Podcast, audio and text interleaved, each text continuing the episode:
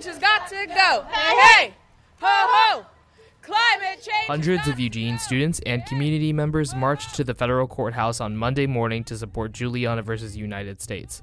The case is a landmark class action lawsuit against the federal government. 21 plaintiffs between the ages of 11 and 22 are claiming that the federal government's inaction on climate change has violated their constitutional rights to life, liberty, and property.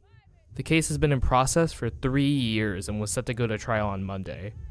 The rally was planned after U.S. Supreme Court Chief Justice John Roberts Jr. granted a request from the Trump administration to pause the trial until further notice. In the pouring rain, hundreds of Eugene high schoolers marched toward the federal courthouse Maggie McCann was one of those marchers. She's a junior at South Eugene High School, and she heard Kelsey Juliana, one of the plaintiffs, speak at her school last year and became interested in the case. Um, I think it's very important for future generations um, of our community and world, and I think it's time we do something about it because it's been going on for so long and we haven't really done anything about it.